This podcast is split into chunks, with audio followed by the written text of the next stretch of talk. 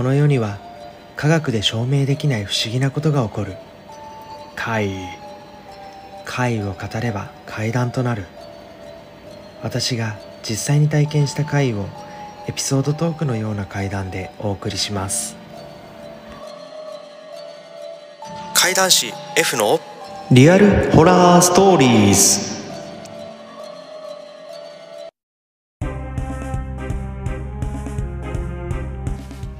体験怪談師の F と申します。よろしくお願いいたします。突然ですが皆様は不思議な体験をしたことがありますか？ああの時の？と思い出す方や幽霊なんていないし怪異なんか起きないと思っている方もいると思います。ただ怪異をよく目にする人もいると思います。実は私 F 生まれつき霊感が少し強い方でして日々の生活の中でいろいろな怪異を目にしてしまうタイプなんです。そんな日常の中で起きた怪異を台本なしの一発撮りで毎回一つお話ししていこうと思います。この番組ではリスナー様からのお声をいただきたく Twitter と Instagram の DM を受け付けています。こんな階段ありますか？などのリクエストも受け付けております。またお便り紹介コーナーも今後行っていこうと思っております。ぜひご参加ください。どちらも検索欄より漢字で実体験怪談師ひらがなで F 実体験怪談師 F とお調べください。合わせてフォローもお願いいたします。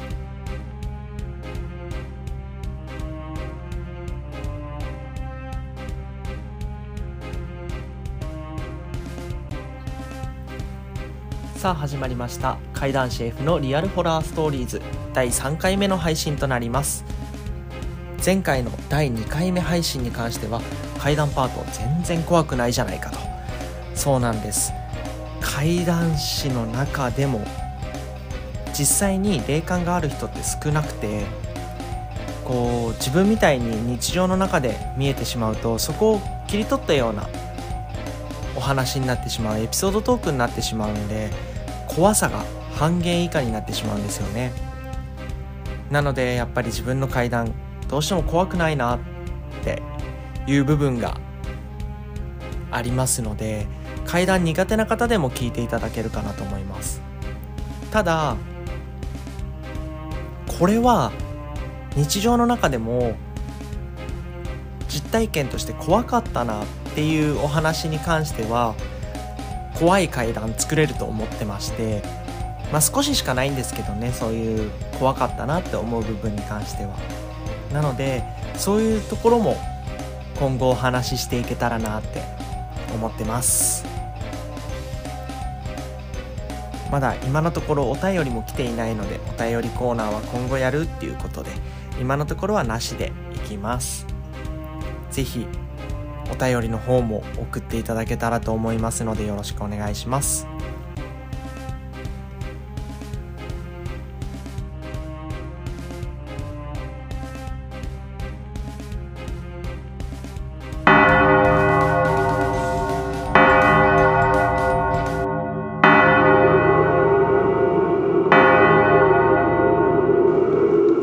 そろそろお時間のようです。それでは皆様階段の館へご案内いたします。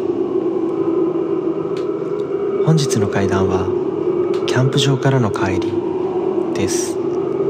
どうぞごゆっくりお聞きください。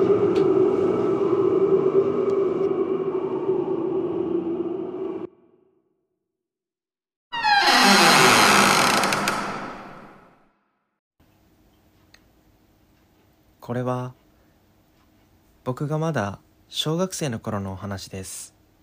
当時週末になると父や母に外に連れ出してもらうような家系だったんですがよくキャンプ場なんかにも訪れていたんです。その時の帰り道のお話になります。一通り遊び終わって夜遅くになり帰路に着くと自分と弟は車の中で寝てしまうことが多かったんです。夜は母が運転するのが得意だったため夜の運転は基本母が運転。自分が助手席。自分の後ろの席には父がいてその横には弟がいる。これがいつもの陣形でした。母が運転する車の中で僕は先にふと寝てしまった時に弟ももう寝ていて父は道案内をしている。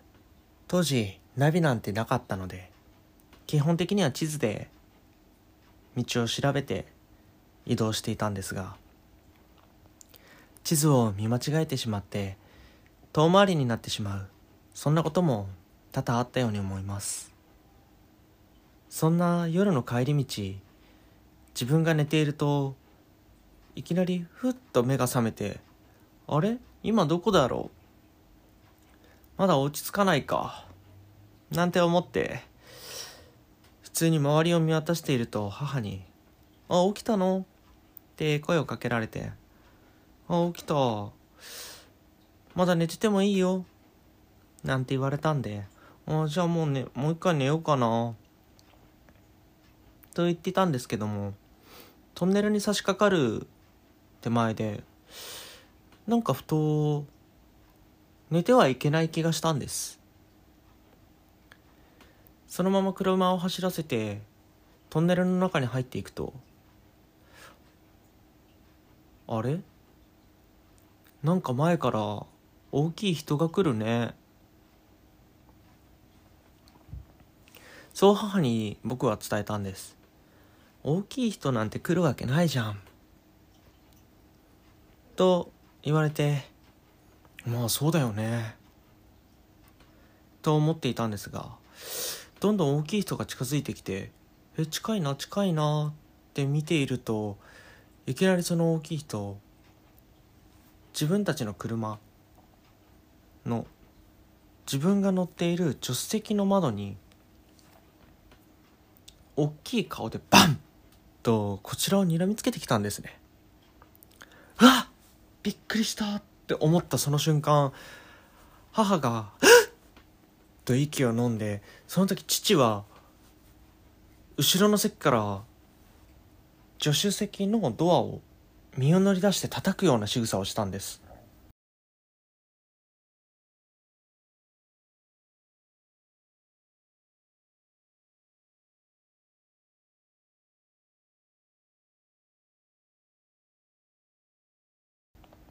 おそらくあれは人ではなかったのかなとは思うんですが家族全員で見えてしまっていたそんな不思議な体験でした。ちょっと怖かったなって思ったまんままたふと僕は寝てしまっていたんです。次目が覚めると市街地にいました。その時も周り見渡して母が運転をしていて声をかけられて。そんな感じだったんですが信号待ちをしている時にものすごい霧に包まれたんです。うわ霧すごいね。周り全然何も見えないね。なんて言ったんですが母もこれじゃ運転すんの怖いね。どこにいるかもわかんないもんね。そんな普通の会話をしていざ信号が青になって進もうとしたその時でした。キッ！危ない。今出ようとしたら前おばあさん歩いてたよね。え？おばあさん？霧の中におばあさんいた？いなかったかなって。言われたんでよーく見てみるとちょうど自分の左の前ぐらいに大きなカゴを背負ったおばあさんが歩いてたんです。あおばあさん歩いてたやっぱりそうだよねでもなんでこんな時間におばあさん歩いてんだろうねえ、何なんだろうね。なんて言って、そのまま進むと、道路渡りきったぐらいでいきなり霧が晴れたんです。え？さっきの霧何だったんだろう？霧が晴れて見渡しが良くなったところで振り返ってみるとおばあさんが歩いていなかったんです。ねおばあさんいないって。やだ気持ち悪いな。そんな風に言われたんですがその先よーく見てみると父の方から「なああの先お墓あるよな。霊園みたいになってね」そんなこと言い出したんです。母が怖がりのためすぐに「ねやめてやパパ。怖いからそういうこと言わないで」なんて軽く怒っていたのですぐにその話はなくなりました。ただあのおばあさん真夜中に大きいカゴを背負って霊園の方に歩いていく。どうも人とは思えないんですよね。こんな体験をキャンプ場の帰りにしたことがあったことを思い出してふと実家に帰った時に母などに話したことがあったんです。そしたら「あったね。あの日はすごいあったよね」なんて話になりそういった話盛り上がったんですね。で俺さ覚えてんだけど小さい頃に大きい人が来るって言ってさそしたらなんか大きい顔がバーンって俺のところ見てきたのとかあったじゃん。っていう風な伝え方をしたんです。そしたら母も覚えていたようであの時あんたさ大きい顔が来るって言ったんだよ。顔だけがこっちに向かってくるって言ってたんだよ。そう母に言われました。多分あの時の自分は体ではなく大きい顔だけが見えていたのかなと思うんです。後にも先にもそのサイズの顔を見たことがなくあの顔自体が何だったのかも今となっては分かりません。それと同時に霧の中にいたおばあさんの話もしたんですがあれ私怖かったから言わなかったんだけどあのおばあさん渡ってきたんじゃなくて目の前にいきなり現れたんだよね。目の前に現れたところから横断歩道を渡ってってで車走らせたら霧が晴れてであのおばあさんルームミラーで見てたんだけど霊園入る前に消えたんだよね。なんて言うんです。多分あの時母は一部始終を見ていたようでそれがすぐに霊だと気づいてあの時は軽く怒っていたのだなと後から分かりました。その後普通に家に着きその後も何もなかったのでよかったのですがおそらくあの2体は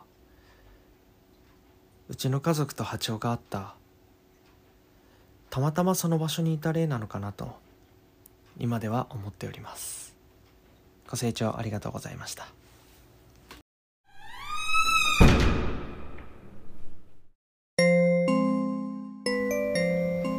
本日の会談はいかがでしたでしょうか。